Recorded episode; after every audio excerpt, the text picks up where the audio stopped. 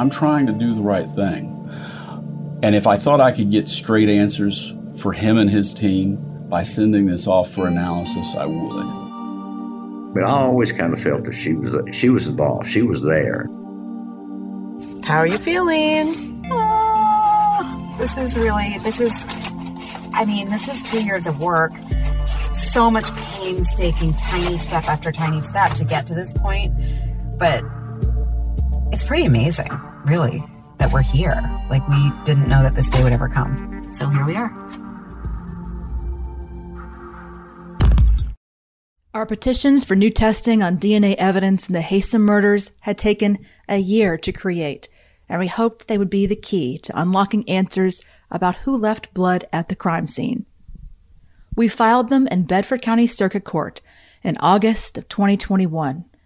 We'd heard from Jens' team for years that Bedford County was stonewalling and would block any effort to conduct DNA testing on evidence in the Haysom murders. We'd already jumped the first hurdle for testing, getting Bedford prosecutor Wes Nance to sign the petitions.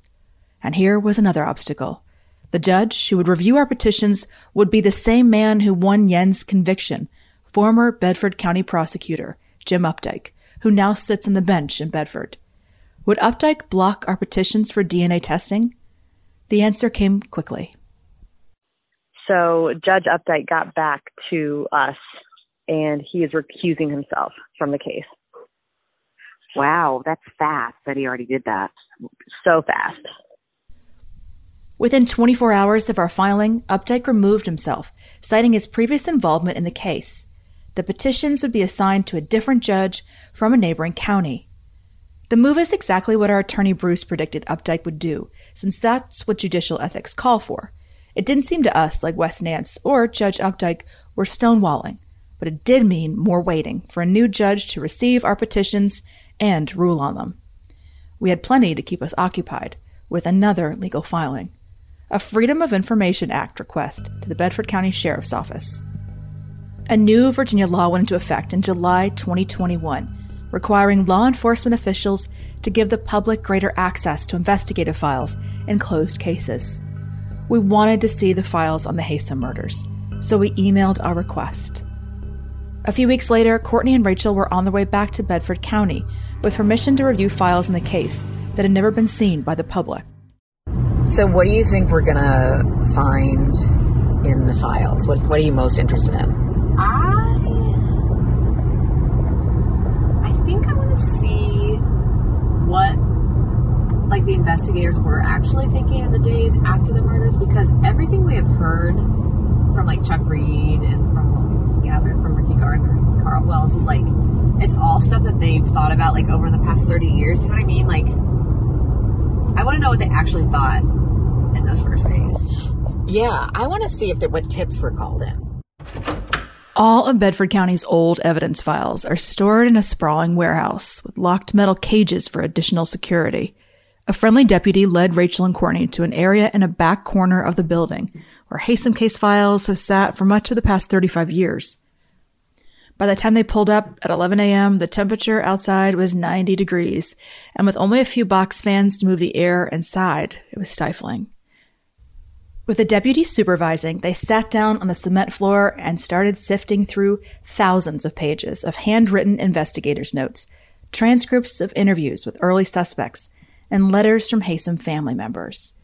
It was stuffed into 18 overflowing boxes and in no particular order. Six hours later, they had a pile of about 1,500 pages to copy and take home. The sheriff's office had to review every page requested. A little over a month later, we got the copies. Do you think we should like go through all the stacks to see generally What it is? Yes, here let's and organize. take the most interesting things Yeah. to actually read? Because if we just read every page, we're going to be here until Saturday. Next Saturday.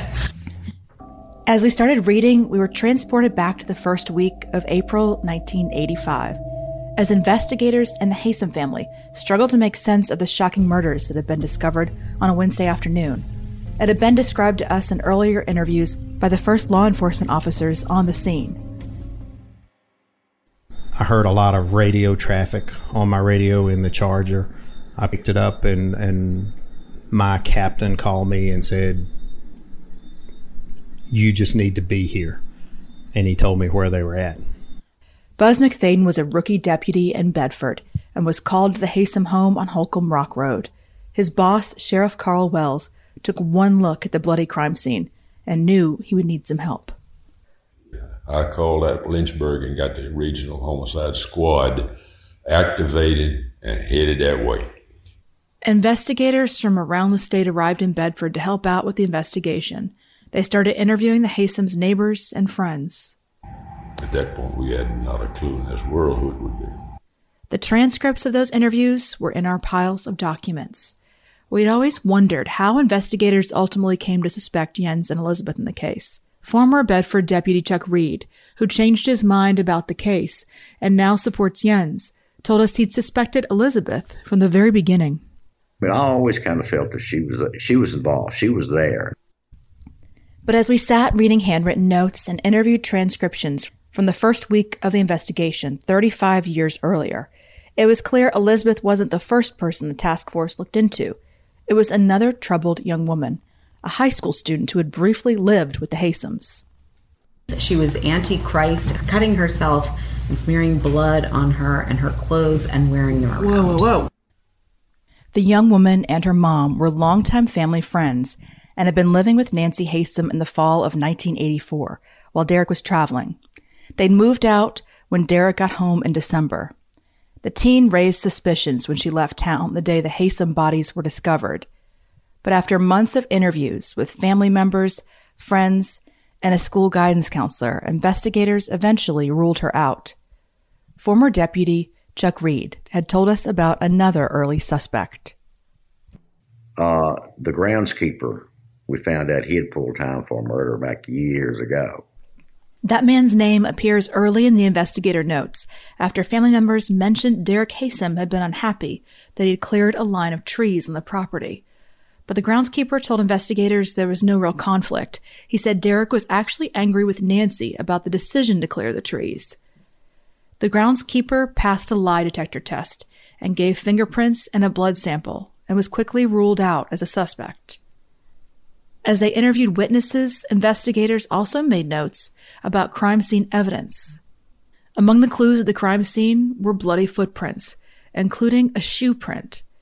The notes showed that detectives went to two different shoe stores and spoke with store managers about what kind of shoe could have left the print and what size it represented.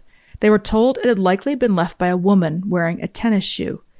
Nancy Haysom wasn't wearing tennis shoes. So, with indications that another woman had been present at the scene, investigators conducted interviews with the Haysom children, who had returned to Lynchburg after their parents' deaths. The documents show a new suspect emerged, along with a possible motive. Fontaine also said Julian had told her he might get dropped from the will if he and Fontaine got married. Fontaine was the former girlfriend of one of the Haysom sons, Julian. He had ended their relationship months earlier and then quickly gotten engaged to someone else. Fontaine had recently found out about the engagement, and investigators considered that as a potential motive for the murders. Well, she dated the youngest son, Julian, and he broke up with her. And she wasn't happy about it. People say she blamed Mr. and Ms. Haysom for it. Another Haysom son, a doctor living in Texas named Howard, mentioned the breakup in his first interview with investigators. And an older Haysom daughter, Fiona, told investigators she had a premonition about her stepmother's death and the person responsible. After some hesitation, she named Fontaine. She speculated her parents were attacked by someone they knew. I suspect they were taken totally unaware, just simply because they were far apart. They weren't together, they were taken by surprise. Fiona told investigators, adding, Now, if there were two people in the house, I don't know. From the investigators' notes, it's clear Fontaine was the main suspect for the first few months after the murders, and deputies took Fiona Haysom's premonition seriously. They even contacted a psychic in New York who worked with the NYPD. But Chuck Reed told us in the end, it was traditional police work that ruled Fontaine out. Her foot impressions didn't didn't match anything that was found, her blood and all this kind of stuff. So she was eventually eliminated. As investigators hit dead end after dead end, Sheriff Wells told us the community was on edge about who committed such vicious murders. The neighborhood did not know the people that well, the actual neighbors, and they panicked when they found out what had happened. And immediately they think somebody or some group of people coming in and did this. And they were panicking as to what had happened there. Well, the news media went ballistic. We read investigators' notes showing a flood of tips pouring in about strange cars in the neighborhood and unexplained injuries. So there was a woman who got treated for a cut on her finger at a physician's um, office. Yeah, around. So this is on four seven. Okay, so the um, medical and records? she had a band aid. So they contacted her on the seventh um, because they, I think they had checked with doctors' offices and probably the emergency rooms to see if anyone had come in with knife wounds. The focus on the knife wounds and hand injuries made sense to us. One of Jens' own forensic experts had explained to us that whoever killed the Haysoms in such a stabbing frenzy likely cut their own hands in the process. Almost every case I've worked on where somebody's been stabbing somebody else, these people aren't using appropriate knives for killing people. They use crappy knives. So they use kitchen knives without hilts, which means as soon as you strike bone, there's the likelihood that your hand's going to slide over the blade. The, the likelihood is somebody cut themselves. One of the big questions in the case is whether Jens cut himself during the murders and left his type O blood at the crime scene. At his trial, a witness testified that he'd seen Jens with a couple of band aids on his fingers at the Haysoms' funeral. In his London confession, Jens told investigators the scars on his fingers resulted from his attack at the Haysoms, and Carl Wells told us he saw an obvious injury to Jens' hand in the days after the murders. So, you know, then you got to start figuring, okay, wait a minute now, what has happened? Well, at the funeral, I noticed a band aid somewhere. A band aid? Mm-hmm. On Jens Soering? Mm-hmm. On his hand. So that started us asking questions. Pretty good sized band aid wrapped around his finger. Definitely a cut. So uh, that brought suspicion. Jens and his team have long disputed the claims that anyone actually saw him with an injured finger.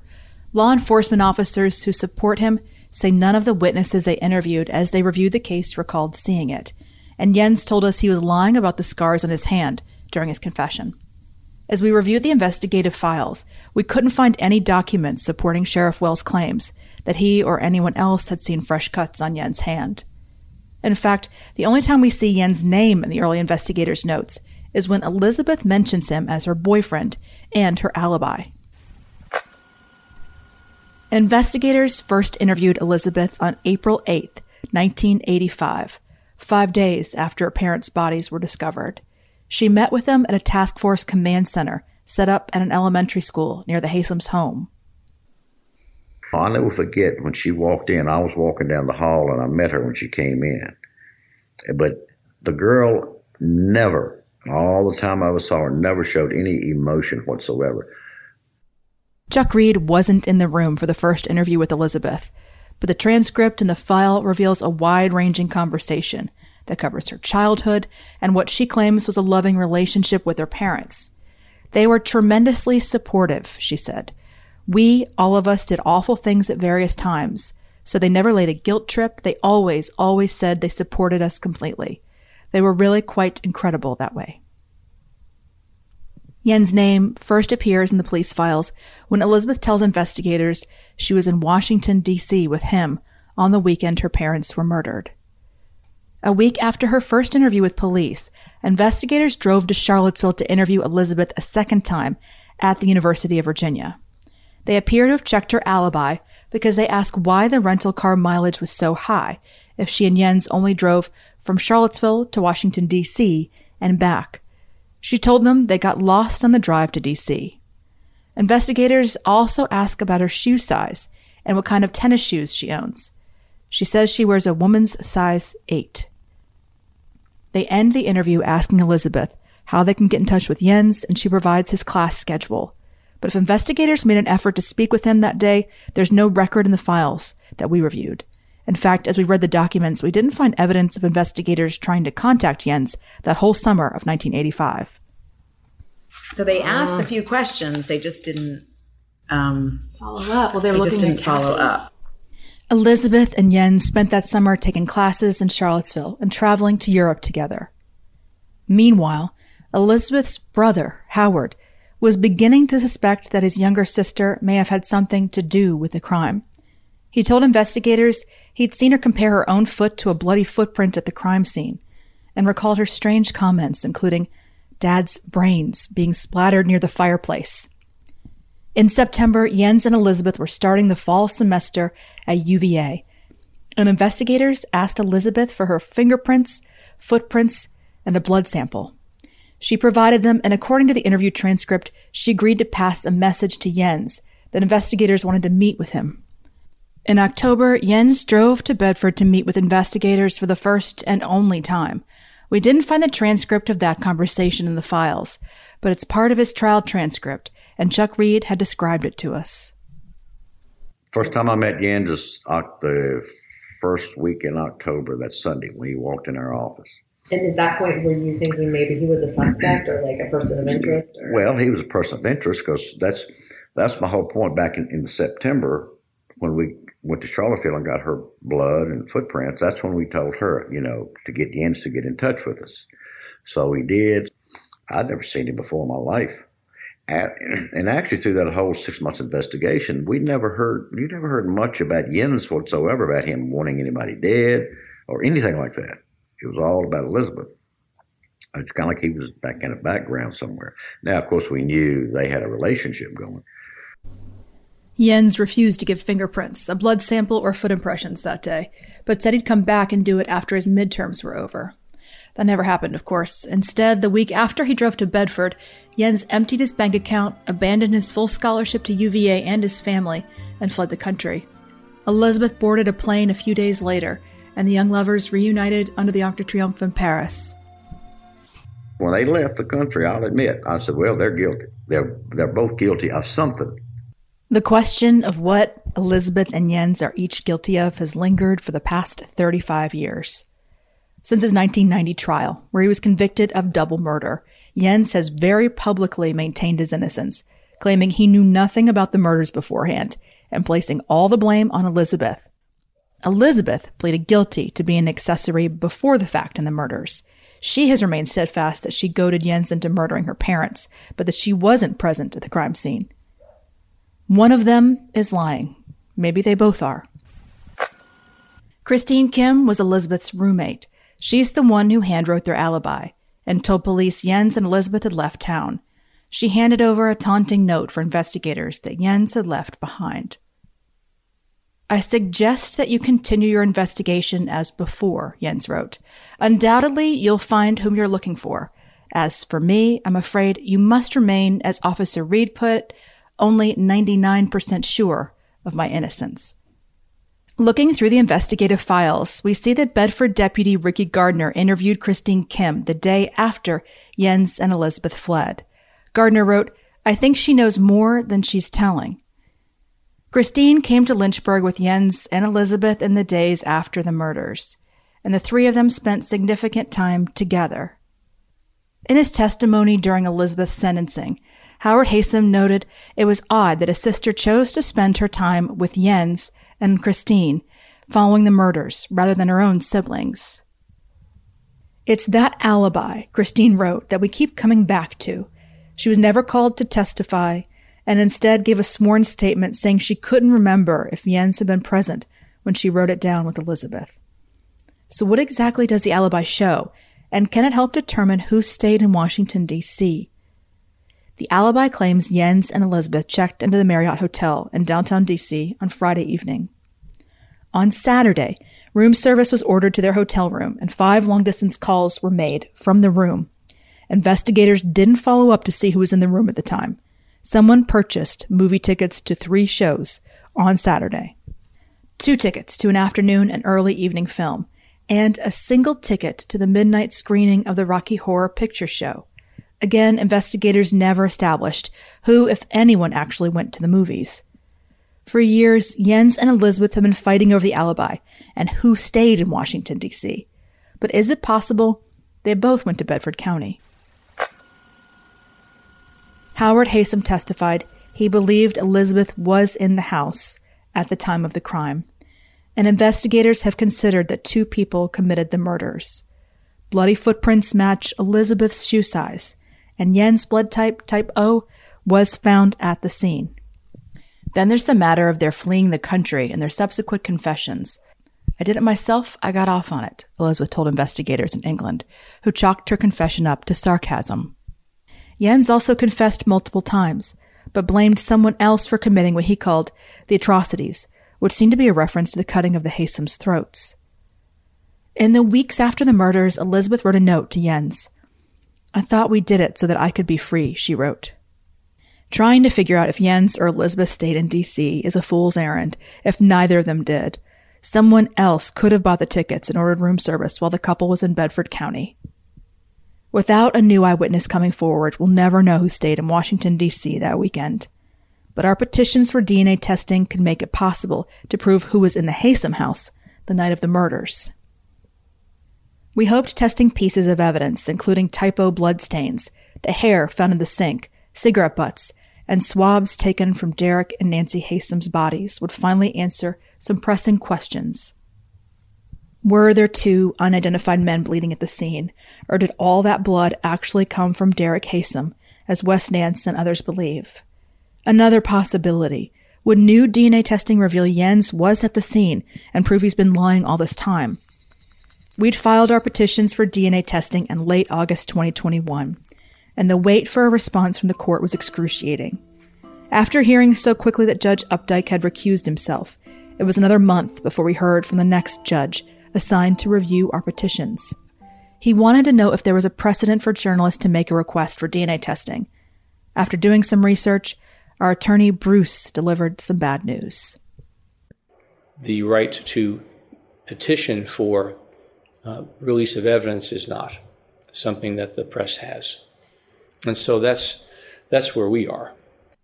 Bruce explained that the Boston Globe had tried to conduct DNA testing in another Virginia case about 20 years ago, and the state Supreme Court had ruled against the paper's request.